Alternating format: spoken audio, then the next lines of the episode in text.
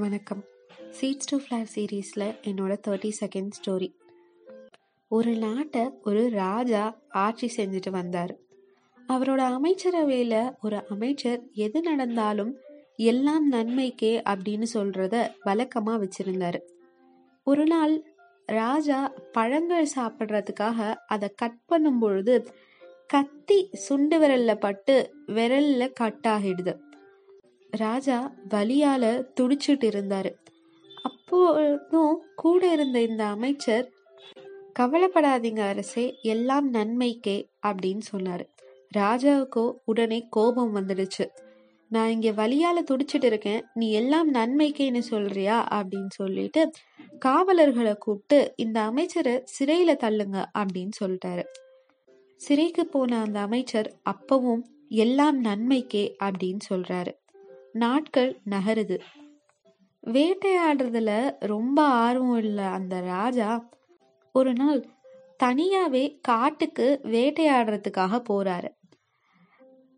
ரொம்ப தூரம் காட்டுக்குள்ள போனோம்ல கொஞ்ச நேரம் ரெஸ்ட் எடுத்துட்டு போலாம் அப்படின்னு ஒரு மரத்தடியில உட்கார்ந்தாரு.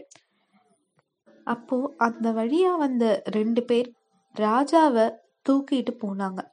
ராஜாவுக்கோ என்ன நடக்குதுன்னே புரியல. ராஜா அவங்க கிட்ட நான் இந்த நாட்டோட அரசர். என்னை எதுக்காக இப்படி தூக்கிட்டு போறீங்க? என்னை விடுங்க முதல்ல அப்படின்னு சொல்றாங்க.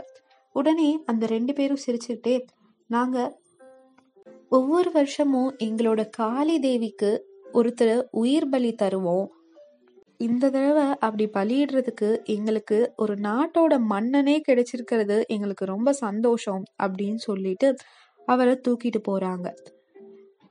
அப்போ அவங்களோட பூசாரி இவரை ஃபுல்லா செக் பண்றாங்க. செக் பண்ணிட்டு இவரை நம்மளால பலியிட முடியாது அப்படின்னு சொல்றாங்க.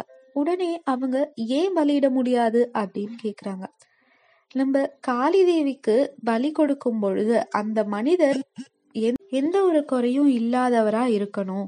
ஆனா இவருக்கு சுண்டு விரல் வெட்டுப்பட்டிருக்கு. இவரை நம்மளால பலியிட முடியாது அப்படின்னு சொல்றாரு. இதை கேட்டோன்னே அந்த ராஜாவுக்கு அமைச்சர் சொன்னதுதான் ஞாபகம் வந்தது. எல்லாம் நன்மைக்கே அப்படின்னு மனசுக்குள்ளேயே நினைச்சுக்கிறாரு. உடனே தன்னோட அரண்மனைக்கு போறாரு.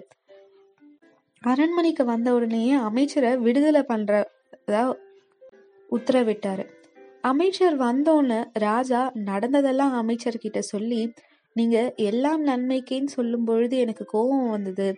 அது எவ்வளவு உண்மைன்றது இப்பதான் எனக்கு புரிஞ்சுது. நான் பண்ணது தப்பு. என்னை மன்னிச்சிருங்க அப்படின்னு சொல்லி மன்னிப்பு கேட்கிறாரு அமைச்சர் உடனே அப்படியெல்லாம் மன்னிப்பு கேட்க அவசியம் இல்ல நீங்க என்ன சிறையில தள்ளினதும் நன்மைக்கு தான் அப்படின்னு சொன்னாரு. ராஜா உடனே அது எப்படி நன்மைக்கு? அப்படின்னு கேக்குறாரு.